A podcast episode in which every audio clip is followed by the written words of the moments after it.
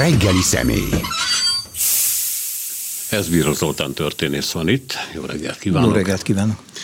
Amiről beszélnénk, az egy, hát Sokáig ilyen szappanoperának tűnt, nagyon kemény beütésekkel persze, a, a belorusz és orosz állam egybe fonódásáról vagy olvadásáról beszélek, amit most egy ilyen gazdasági uniónak neveznek a két ország között, de most mintha komolyra fordult volna a dolog, és mintha Lukasenko elnök, aki nagyon sokáig védte ki, hárította vagy térítette el Putyin elnök megújuló rohamait, az unió ügyében, mintha már nem maradt volna elég puskapora, és a legutóbbi és legutóbb elcsalt választás utáni társadalmi elégedetlenség leverése az már meghaladta volna az ő képességeit, lehetőségeit, itt már olyan orosz segítségről volt szó, aminek az árát ki kell fizetni. Ön hogy értékeli ezt a mostani fordulatot? Igen, november 4-én úgy látszik kölcsönösen szeretik a történelmi szimbólumokat. Ugye november 4-e jó néhány év óta az egyik fontosnak szánt ünnepe Oroszországnak, ezzel váltották ki a november 7-e megünneplését. November 4-e ugye a Népi Egység napja. Nos, ezen az ünnepnapon történt, nem egy helyen, mert Putyin Szevasztopolban volt, míg Lukasenko eh, Minskben, a belorusz fővárosban, annak a 28 programpontból álló dokumentumnak az aláírása, ami úgynevezett szövetségi programokat tartalmaz. Most, hogyha az ember ezt a 28 szövetségi programot átlapozza, akkor hát először is feltűnik, hogy mi az, ami hiányzik belőle. Hiányzik belőle a közös valuta koncepciója, tehát az az elképzelés, hogy belátható időn belül egy közös valutája legyen ennek a két országnak. Hiányzik belőle a közös védelmi politika, hiányzik belőle a közös nemzetbiztonsági politika, és ami talán a legfontosabb, hogy semmiféle utalás nem történik olyan új nemzetek feletti, supranacionális intézmények, politikai intézmények létrehozásáról, amelyek azokat a feltételezéseket erősítenék meg, hogy itt Oroszország nagyon gyorsan le akarja futtatni ezt a tényleges és teljes mértékű egyesülést, ami hát gyakorlatban azt jelentené, hogy Oroszország lenyelné Belorussziát. Tehát én azt gondolom, hogy van előrelépés két fontos területen, itt Belarus is, illetve orosz oldalon is kompromisszumkésznek bizonyultak. Sokáig nem volt hajlandó a vám és adópolitika tekintetében engedni Minsk, most belement ebbe, és egységes vám és adópolitikát alakítanak ki. Orosz részről viszont nagyon ki akarták tolni eredetileg 2025-ig, hogy egységes gáz és olajpiac jön létre a két ország között. Most annyi változott, hogy 23 decemberig kell ezt megtenni.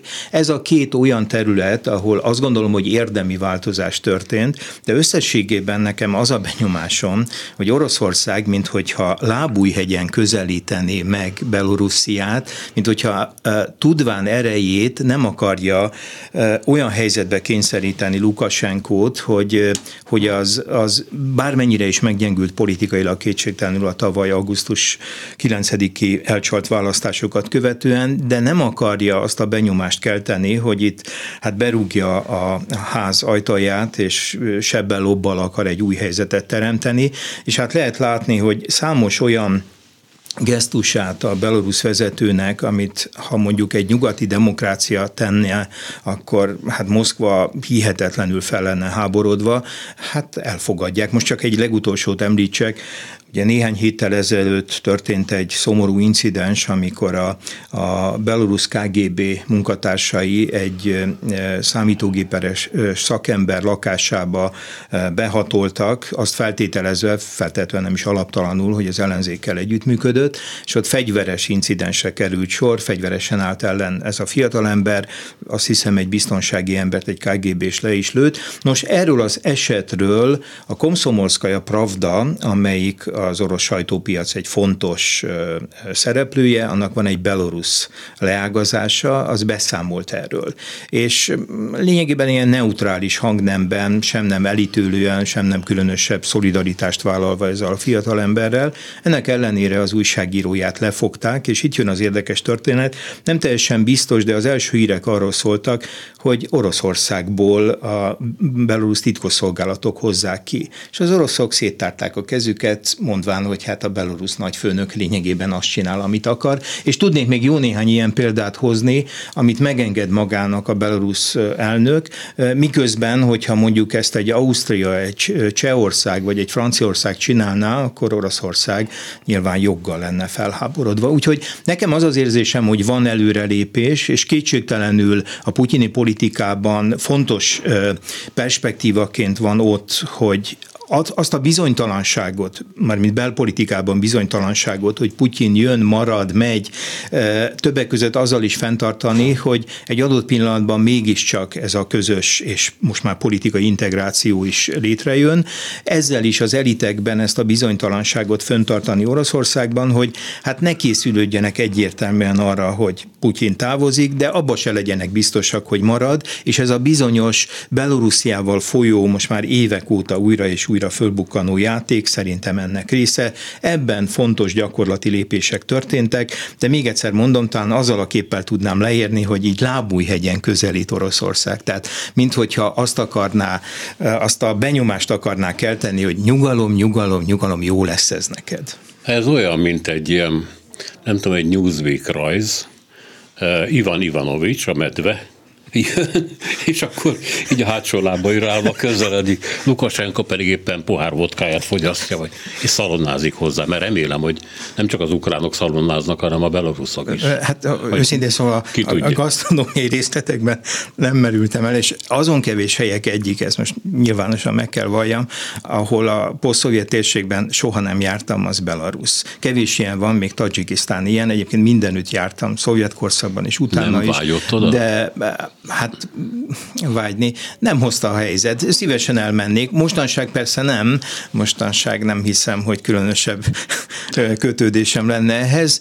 Biztos el fog jutni, vagy remélem legalábbis, hogy oda is el fog jutni. Hogy néz ki a struktúrája ennek a nem tudom milyen gazdasági uniónak, mert valami már régóta kell, hogy legyen azt mondja, a közös szövetségi állam legfelsőbb államtanácsának ülése. Igen, igen, igen. Legfelsőbb államtanács. Hogyne, hát még a 90-es években, a 90-es évek derekán kezdődik el ez a játék Lukasenkóékkal. Javában a jelcini korszakról van szó. Először létrehoznak egy, egy ilyen szópsestvát, tehát egy ilyen közösséget, tehát orosz-belorusz közösséget, majd röviddel később ezt államszövetségé alakítják át. Tehát ez formálisan, ez a 90-es évek közepétől létezik. Ugye Lukasenko a poszovjet térségben, a vezetők körében a doaenják számít.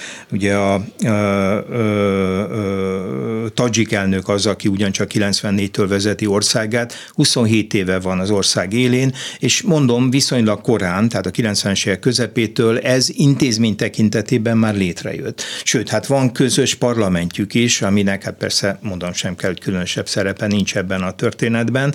Tehát intézményileg sok minden létrejött, de hát a legfontosabb területek azok mégiscsak önállóak maradtak mindmáig. Voltak éppen, ha most Oroszország szükségleteit nézzük, és nem a, a hatalom szükségleteit, mert azért ez talán elválasztható, akkor minek kell Oroszországnak Belorusz, vagy Belorusszia? Hát valóban ez egy fontos distinkció, hogy a hatalom szempontjai, illetve az ország tényleges vagy ténylegesnek gondolt érdekei, azok nem feltétlenül esnek egybe, és ebben az esetben sem esnek egybe. Ráadásul azt mutatják a kutatási mérések, hogy az orosz társadalomban nincs is nagy igény, tehát nem arról van szó, tehát mint ami... krím. Tehát nem egy krím, pontosan ezt akartam mondani, tehát, hogy azt a fajta euforikus örömöt, amit kiváltott a krím megszer megszerzése 2014 márciusában, hát semmi ilyen az orosz társadalomban nincs, hogyha ez az államszövetség, vagy végső soron ennek a területnek a bekebelezését egy közel 200 ezer, vagy csak nem 200 ezer négyzetkilométerről, 9,5 millió emberről van szó, hát semmiféle hasonló örömet nem keltene. Tehát nincs társadalmi nyomás, és nincs az a politikai haszon, amit a rezsim ebből leszedhetne magának, hogy hát itt a belső problémákról gondok dolgokról ez elterelni a figyelmet. Sőt, azt mondom, hogy hát egy csomó problémával így Oroszországnak nem is kell foglalkozni, és ott egy ilyen ütköző államként, pária államként. Tehát azok után, amit Lukasenko megtett tavaly augusztus 9-ét követően az ellenzékkel, a békésen tüntetőkkel szemben, hát annak esélyét sem látom, hogy vissza tudna térni egy olyan pozícióba, amit nagyon ügyesen megtett 2014-15-ben az ukrán válság idején, amikor abból a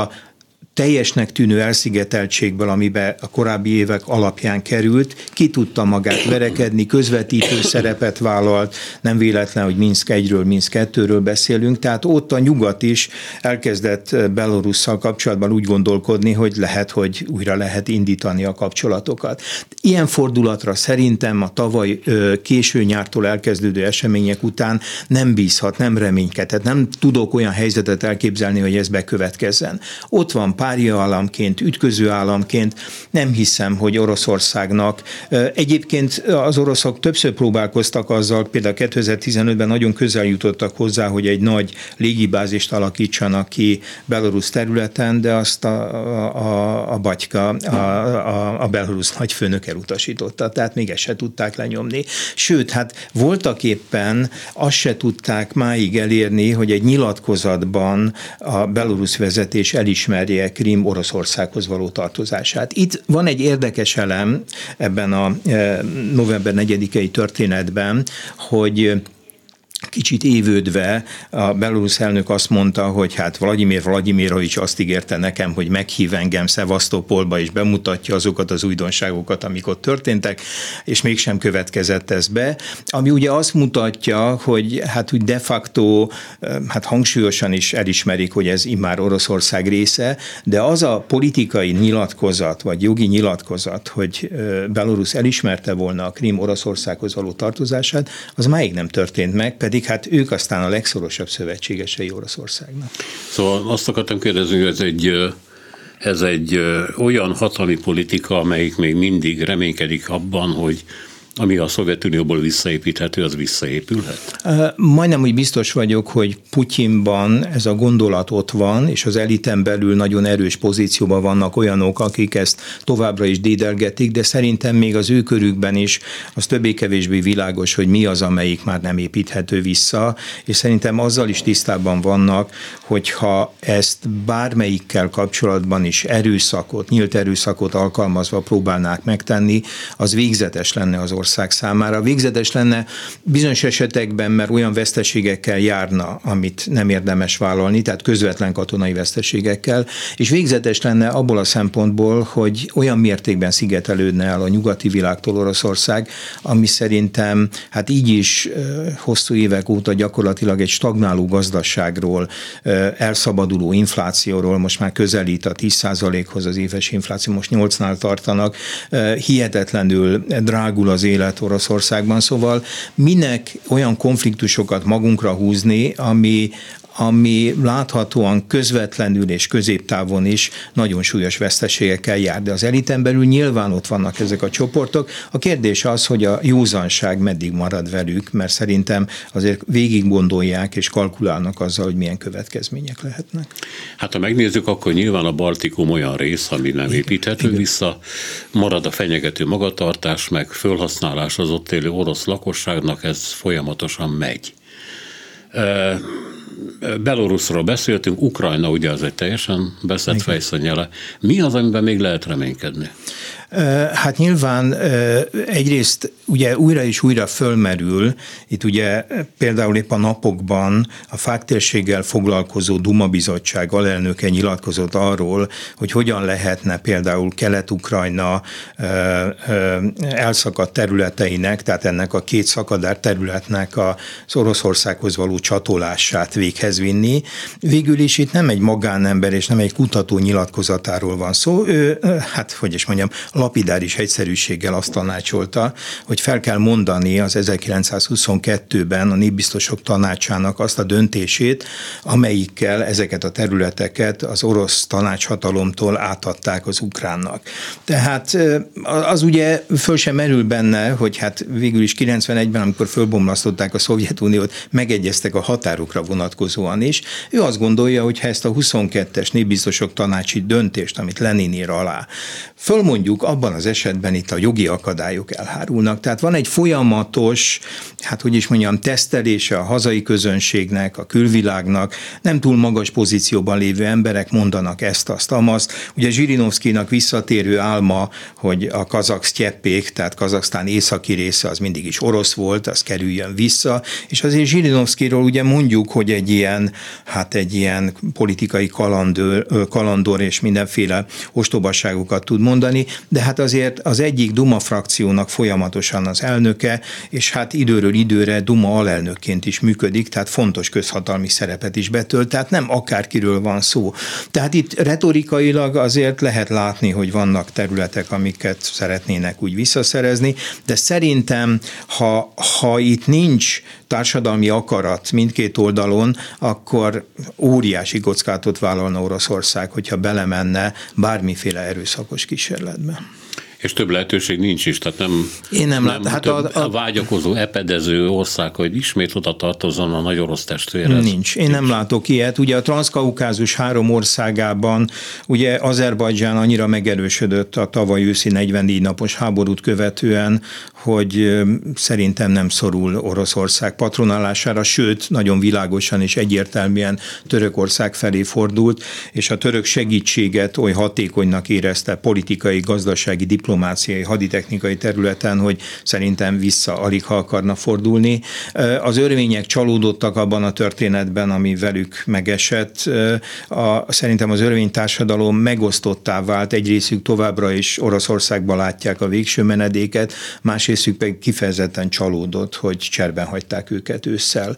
Ami pedig a grúzokat illeti, ugye a grúzok hagyományosan, ugye ők voltak azok, akik a, a balti térségben élők mellett a leggyorsabban a szecessziós mozgás felé indultak el, még a késői szovjet korszakban. Tehát a Baltikum mellett Grúzia volt az első olyan szereplő, amelyik nagyon gyorsan elnököt választott, és nagyon gyorsan megpróbált az önállóság felé elmenni, és ez vissza-visszatérő elem, függetlenül attól, hogy éppen most az országot elnökként, vagy a kormány összetételét tekintve inkább Oroszországgal együttműködő, vagy kevésbé együttműködő politikusok irányítják, az biztos, hogy Grúzia nagyon határozottan Európa felé próbál fordulni, és nyilván nem felejtették el a 2008-as ötnapos háborút sem Oroszországban. Ezek ilyen áthagyományozódó orosz barát vagy orosz ellenes érzelmek, mondjuk az örményeknél még kapcsolódik a a, a Törökország az ifjú törökök által végrehajtott vérengzéshez, amikor mintha az akkor már létező Szovjetunió vagy szovjet térség nyújtottak volna valami befogadó hajlamot?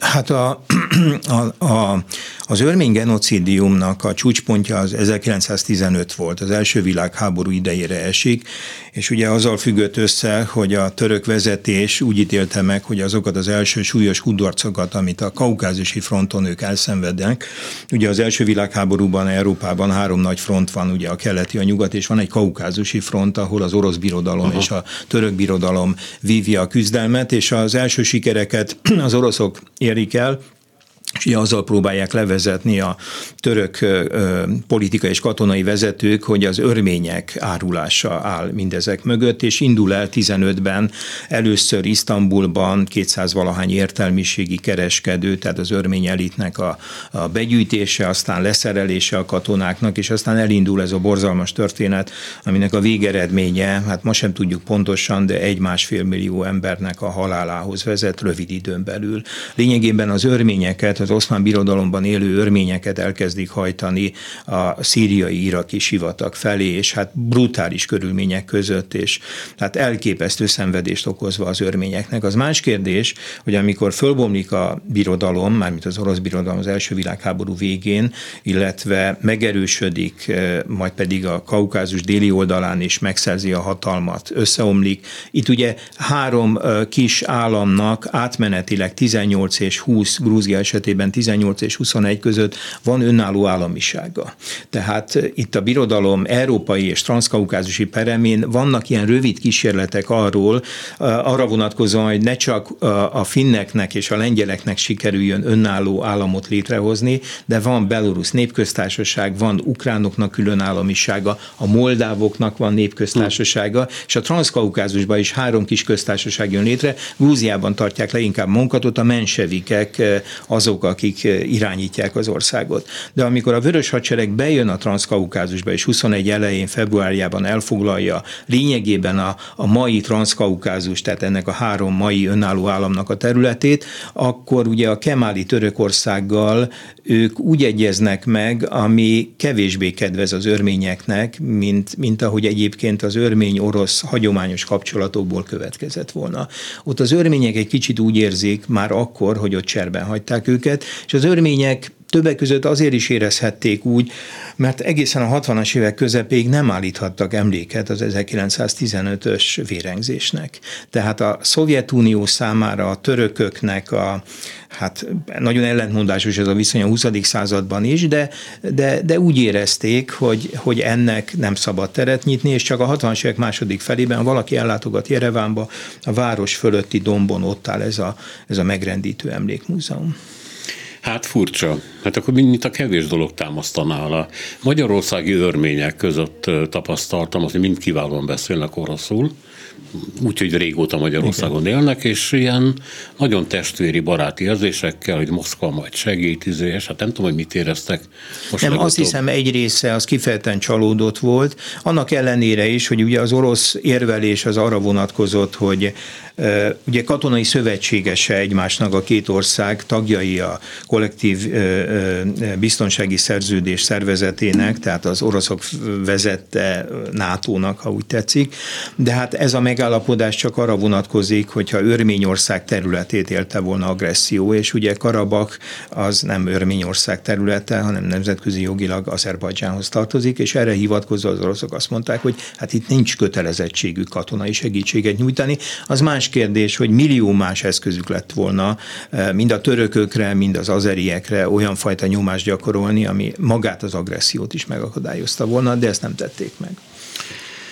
A másik kérdés persze az, hogy mire képes Oroszország, ha mondjuk itt-ott sikerül valamit visszaépíteni a birodalomba, tehát megerősödik-e gazdaságban, katonai erőben, mm, képzett munkaerőben, és így tovább, vagy terhet jelentenek neki. Nem tudom, hogy Krim mennyire példája, de hát Krim nagyon sokba került. Sokba kerül. Ugye hidat kellett odaépíteni.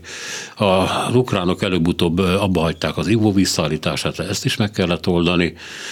Aztán ugye föl kellett emelni a nyugdíjakat, ami mind-mind pénzbe került, de hát ez egy politikai ár volt, amit a gazdaságnak kellett megfizetni. De hát mennyit tud a gazdaság fizetni? Hát pontosan erről van szó, hogy ha végignézzünk, és hát még nem beszéltünk Közép-Ázsiáról, ahol hát leszámítva Türkmenisztánt, illetve Kazaksztánt, ahol jelentős szénhidrogén kincs van, hát ezek kifejezetten szegény államok, és sajnos ide tartozik Üzbegisztán is, amelyikkel sikerült a közelmúltban egy közös kutató intézetet létrehoznunk. Szóval Üzbegisztán sem az a, az országa a térségnek, amelyik hihetetlen gazdasági erőt képvisel, és hát a két legszegényebb és legszomorúbb sorsú országról már nem is beszélve, Kirgiziáról és Tadzsikisztánról, hogy az utóbbit egy 7 éves, nagyon súlyos polgárháború sújtotta 1991 és 97 között. Szóval ezeknek az országoknak a politikai integrálása, tehát bevonása egy új nagy orosz birodalomba olyan gazdasági terheket jelentene, ami szerintem teljesen értelmetlenné tenni ezt a folyamatot, mert ahogy Krimben is föl kellett növelni, meg kellett növelni a nyugdíjakat, az orosz átlaghoz kellett emelni, a, a, a közszolgálatban dolgozókat, az állami vállalatnál dolgozók fizetését is ugye közelíteni kellett az orosz átlaghoz. Hát ez is óriási teher volt, akkor most ilyen jelentős népességű csoportok, itt mondjuk elsősorban jelentős népességszám, a 35 milliós Üzbegisztán, a többi az viszonylag ennél kisebb, mint 10 millió alatt van, Kazasztán 16-17 milliós. Szóval ilyen közösségeknek a, a, a politikai integrálása és az ezzel járó felelősség óriási anyagi terhet jelentene. Szóval szerintem Egyébként visszatérve a 90-es évek elejére, tehát amikor a gajdari sokterápia elindul, és kidolgozzák meg 90 őszén, hogy hogyan lehetne piacgazdasági átmenetet csinálni Oroszországban, és egyáltalán a politikai rendszert is egy ilyen versengő demokráciával, egy plurális demokráciával alakítani, akkor ezek a, akkor ugye emlegették őket, hogy csikágói fiúk, és hát Jelcin is ugye arról volt meggyőződve, hogyha a szovjet belső periféria államai leválnak rólunk, akkor annak esélye, hogy a politika és a gazdasági transformáció sikeres lesz, sokkal nagyobb. Mert hogy nincsenek rajta azok a kulturális vagy civilizációs terhek, amik nagyon nehézé, vagy szinte a kezdet-kezdetétől lehetetlenné tennék ezt az átmenetet. Na most, hogy 30 évvel, ugye idén év végén lesz, épp 30 éve, hogy nincs a Szovjetunió, ugye decemberben szűnik meg, szóval, hogy 30 évvel az események után, amikor annyi felé kezdenek ezek mozogni, egy ilyen rein integrációt véghez vinni, hát békésen, szinte teljesen kizártnak tartom, és még egyszer mondom, erőszakkal pedig annyi negatív következménnyel járna, úgyhogy én a magam részéről, annak ellenőre, hogy biztos vagyok benne, és lehet látni, hogy az orosz eliten belül vannak ezt forszírozó csoportok, de szerintem azért a józanság fog felülkerekedni, és nem hiszem, hogy erre, erre belátható időn belül bármilyen kísérlet történne. Na de az orosz gazdaságnak nincsenek olyan olyan, azt mondja, a műholdaknál vannak ilyen elfogó karok. Igen. Most az űrszemetet akarják Igen. ezekkel eltávolítani. Nincsenek olyan elfogó karjai, amik hát ilyen halálos gazdasági öledésbe szorítanák ezeket az mhm. országokat, amiket nem kell átnevezni, nem kell kimondani, hogy egy új Szovjetunióban vagyunk, de hát a befolyás, az üzletszerzés mégis uh-huh. olyan hatalmas igen, lesz, hogy igen. stb. stb. Igen, igen. Hát ilyen posztkolonialista igen, igen. A, az a helyzet, hogy ezek jó részt eltűntek. Ugye még a 2000-es elején voltak olyan, volt poszt-szovjet tagköztársaságok, ahol a kereskedelmi forgalomnak mármint a külkereskedelmi forgalomoknak több mint 40%-a bonyolódott Oroszországgal, de hát lényegében ezek közé tartozott többek között Ukrajna, hát Ukrajnával ez jelentősen lecsökkent, most már jó, hogyha az ukrán külkereskedelmnek a negyede bonyolódik Oroszországgal.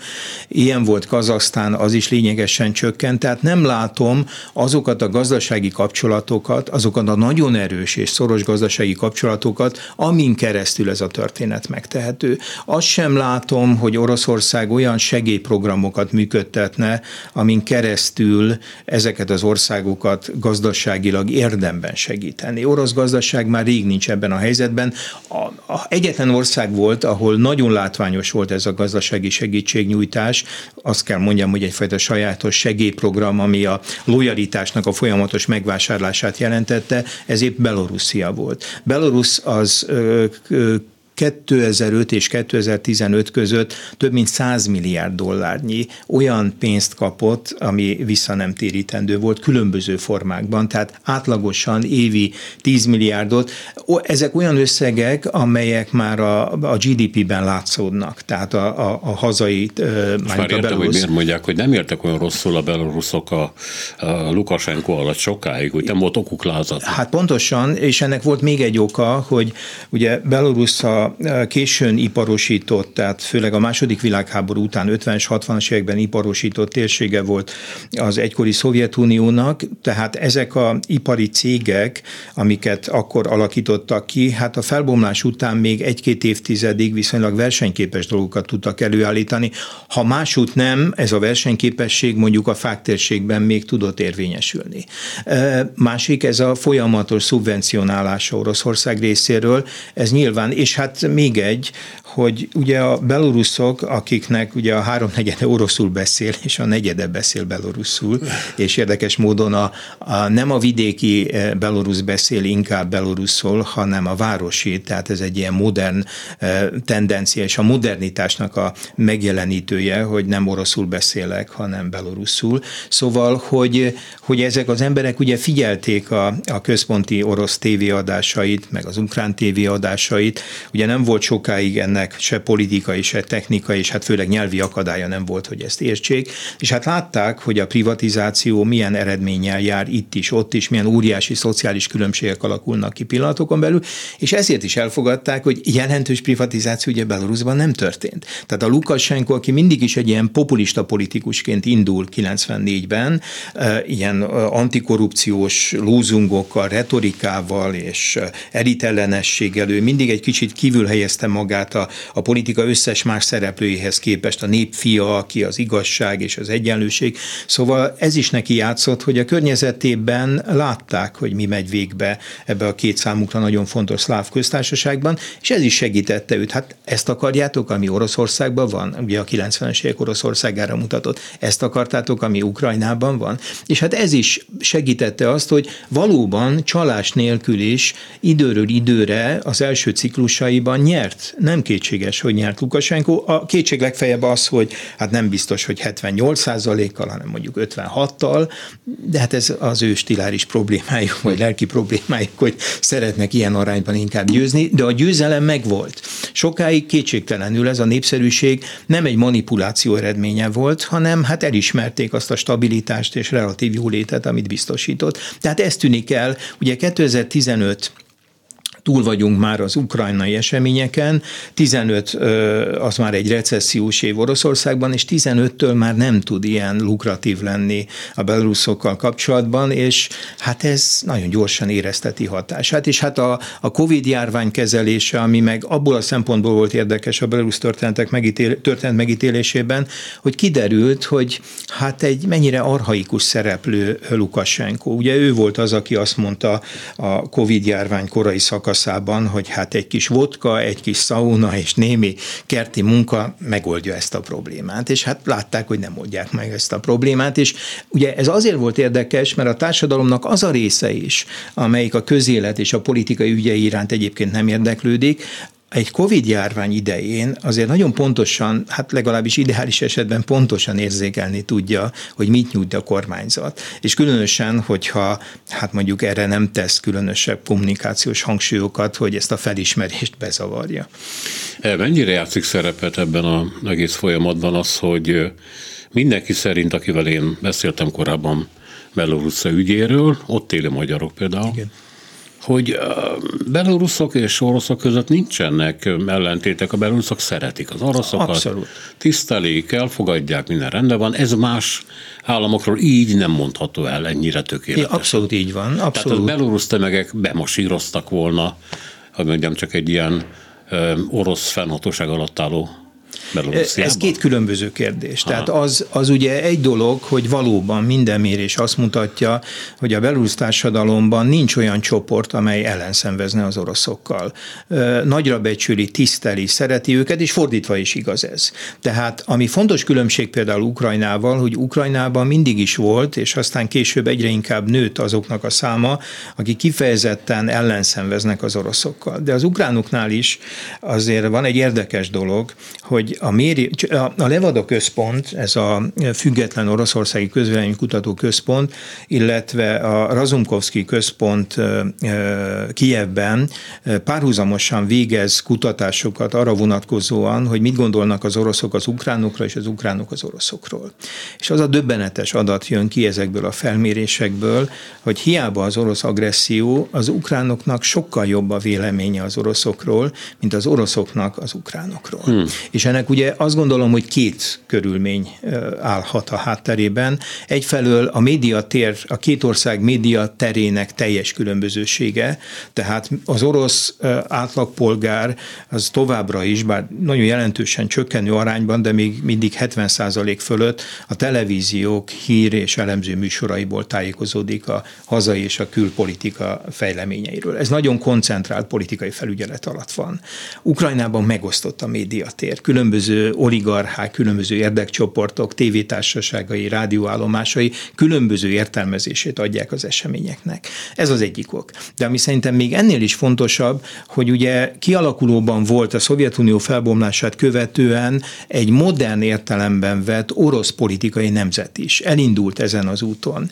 De a birodalmi emlék, a birodalmi ösztönök, a birodalmi érzelmek, azok nagyon erősek maradtak, és egy idő után ezekre az érzelmekre egyre inkább a putyini politika elkezd rájátszani. És ugye egy birodalmi szemlélet, tehát amikor nem nemzetként gondolsz magadra, hanem a birodalom föntartójaként, akkor te illetékesnek érzed magad más népek sorsát illetően is.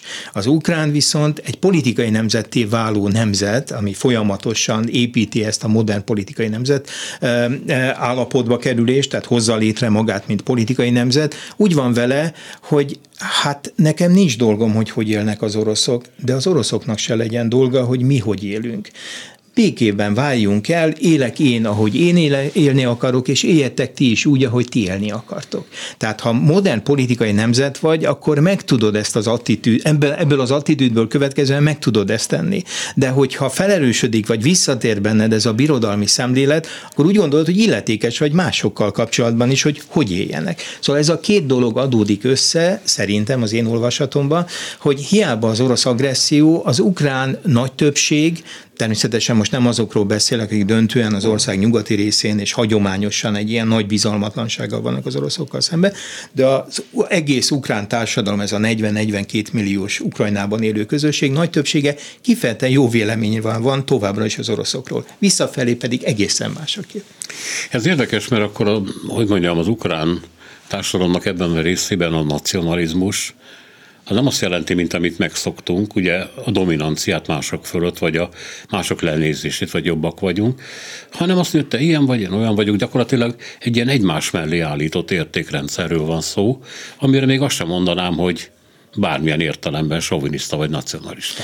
Ugye ez az ukrán társadalom érzülete. Az más kérdés, hogy a politikai osztály vagy a hatalomban lévők ezt mennyire veszik át, és mennyire dolgoznak esetleg erősebb kontúrokkal. Itt már ugye nyilván van különbség, Igen. de az egy fontos dolog, hogy az ukrán társadalomban nincs, nagy többségében nincs orosz gyűlölet, és ez hiába történt, ami történt 2013-14-től a két ország kapcsolatában, ez se tudta egyelőre ezt lerombolni lerombolni. Megjelen nemrég egy nagy írás a, az Indexen, ami arról szólt, hogy Oroszország igenis nagy hatalom. És ezt mindenféle mérésekkel támasztották alá, tehát nem egy ilyen egyszerű véleménycikk volt, de nagyon keményen támasztotta alá azt a putyini igényt, hogy igenis Oroszországot ne egy középhatalomként fogadják el, amely gazdaságilag, hát Olasz, Olaszország szintjén van, igaz, katonailag meg erősebb, de hát hol van mondjuk Kínától, és így tovább, hanem egyenrangú, ját, egyenrangú játékosnak a világpolitikában. És ez járultak mindenféle fölmérések, hogy mit gondolnak a magyarok vagy a kelet-európaiak Oroszországról, és hát jókat gondoltak. Nem gondoltak rosszakat, nem mondják azt, hogy hát ez egy olyan autarkia, amivel, bocsánat, de hogy is, olyan autokrácia. autokrácia, amivel én nem szeretnék közösködni, de ezt Kínáról se gondolták. Lehet, hogy azért, mert ezen az alapon gondolkodnak, mint az ukának, hogy ők ilyenek, legyenek, nem nincs bajom velük, velük, én meg másféle, másféle vagyok. Tehát, hogy Oroszország megítélése mindenképpen jobb, mint amit a lipsik sugalnak Magyarországon, és sokkal erősebb, mint a világ többi nagyhatalma gondolja. Ez, egy, ez két állítás. Mit lehet ezzel hát, kezdeni? Ugye nyilván az erő a sok mindenben tud megnyilatkozni. Az egyik, ahol egy pillanatig nem vonom kétségbe a nagyhatalmi szerepét, sőt globális szerepét Oroszországnak, az a katonai erő. Az változatlanul így van, köszönhetően annak, hogy a nukleáris ereje Oroszországnak az továbbra is paritásban áll az amerikaival, és hát valószínűleg a világ nukleáris erejének, stratégiai nukleáris erejének 40 45-45 százaléka amerikai, illetve orosz kézben van, és a fennmaradó 10 százalékon osztozik még mindig az összes többi nukleáris hatalom. Tehát itt nem kérdés. Az más kérdés, hogy az általános rendeltetésű erők, illetve a hadiflotta tekintetében milyen pozíciója van Oroszországnak. Itt messze nem olyan jók. A Szovjetunió se tudott olyan hadiflottát kialakítani, amelyik hát az amerikaival, de talán lehet, hogy még a brittel se tudta fölvenni igazán a versenyt. Tehát a tengeren messze nem olyanok a pozíciói, de ez hagyományosan így van.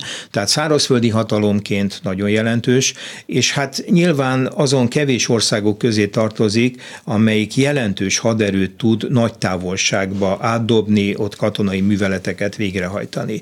Ugyanakkor ezzel például nem azt mondom, hogy például a szíriai beavatkozás, ami 2015. szeptemberében kezdődött, az például bizonyítéka lenne ennek. Igen, ott 4-5 ezer katonát átdobtak, de lényegében olyan műveleteket hajtanak végre, lényegében a levegőbe, döntően a levegőből, amivel szemben, a velük szemben álló szíriai erőknek nincsenek eszközeik, nincs légvédelmük, tehát abból arra következtetni, hogy milyen ereje van Oroszországnak, ami Szíriában történik, az komoly félreértés lenne, mert nem jelentős erővel, nem olyan eszközökkel rendelkező erővel találja ott szembe magát, ami alapján ezt le lehetne mérni. De ezzel együtt is azt gondolom, hogy katonai értelemben minden kétséget kizáróan nagy hatalomról van szó.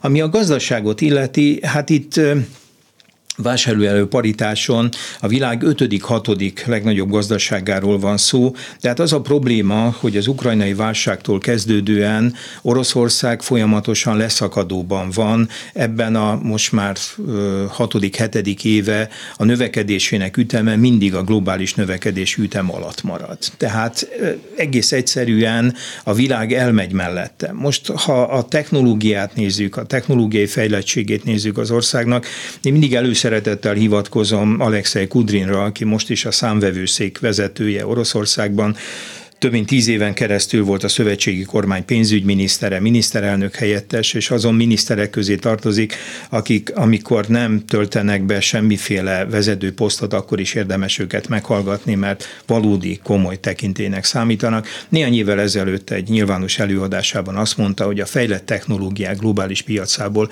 Oroszország 0,25 százalékkal részesedik.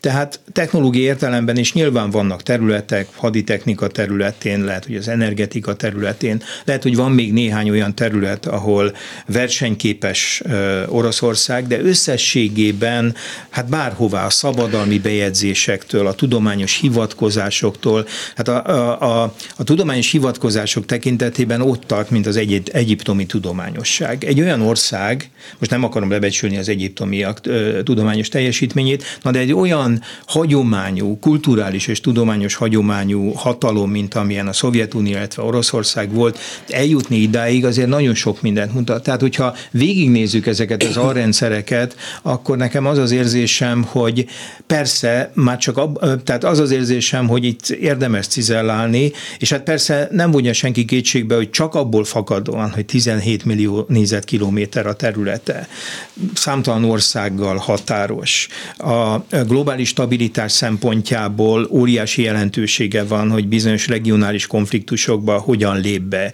destruktív szereplőként vagy konstruktív szereplőként. Tehát a súlyát és jelentőségét egy államnak az is tudja növelni, hogy méreteinél fogva, más hatalmakkal való érintkezése határosságánál fogva ő fontos szereplővé válhat számos esetben. Tehát én azt gondolom, hogy a gazdasági versenyt úgy tűnik, hogy nem tudja állni Oroszország, és ez egy idő után egyébként komoly biztonságpolitikai problémát és kihívást jelent, de hát más területeken persze a fontosságát nehéz lenne kétségbe vonni. Hát igen, mondjuk a, a kelet-európai rendszerváltást nézzük, akkor 5 perc alatt megjelentek itt a multik, és mindegyikre volt ugye a technikára, a könnyű zenére, az élelmiszerláncokra, és Oroszországnak, meggondolom, hogy például mivel akarja meghódítani Kirgizisztánt a gazdasági hatalmával, akkor nincs oda mit küldenie. Igen. És hát ha, ha meg a, a Sputnikot vesszük, ami egy egyre inkább úgy tűnik, hogy egy jó vakcina. Igen, igen, igen.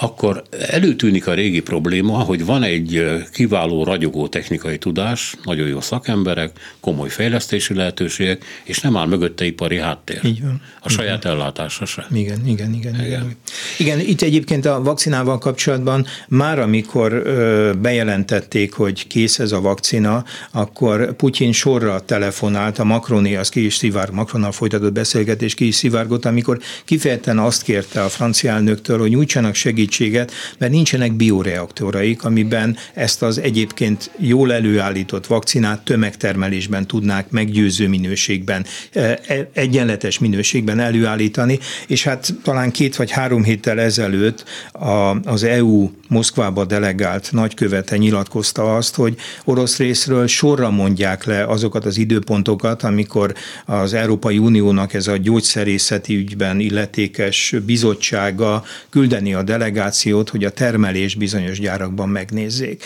Tehát amikor orosz részről azt mondják, hogy hát elhúzzák ezt a történetet Európában, akkor azért ehhez tegyük hozzá, ami a nagy nyilvánosság elé ritkán kerül, hogy hát folyamatosan zárkoznak el az előzetesen egyeztetett találkozók elől, illetve az elől, beengedjék ezeket a bizottságokat. Így aztán valószínűleg, mint a rétes tészta nyúlik el ez a folyamat, miközben valószínűleg egyébként ez a szer épp oly hatásos, mint számos más nyugaton kifejlesztett.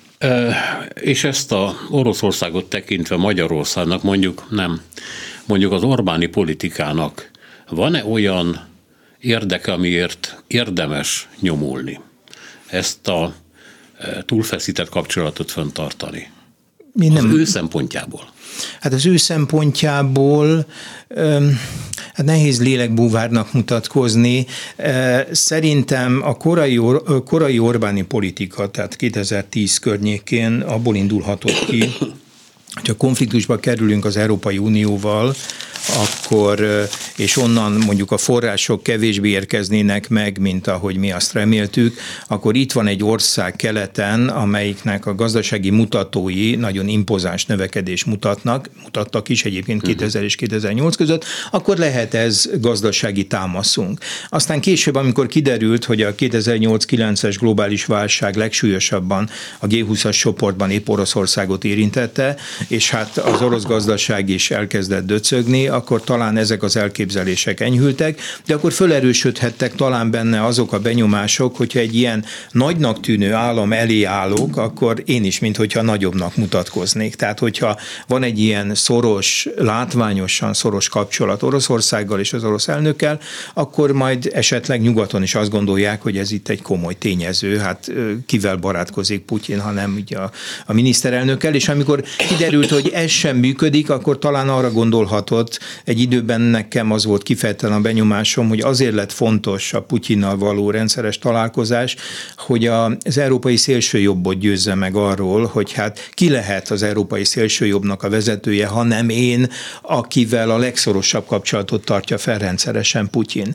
De pár... Hiszen Putyin egyébként pénzeli ezeket. És ezeket igen, igen pénzeli. Na most itt van egy érdekes változás, hogy minthogyha az orosz politika arról a 14, 15, 16, 17-ben nagyon látványosan megmutatkozó magatartásról, hogy az európai szélsőbal, szélsőjobb, mondjuk a szélsőbal kevésbé jelentős ebben a történetben, elkezdte támogatni, minthogyha ebből, minthogyha kicsit visszalépne.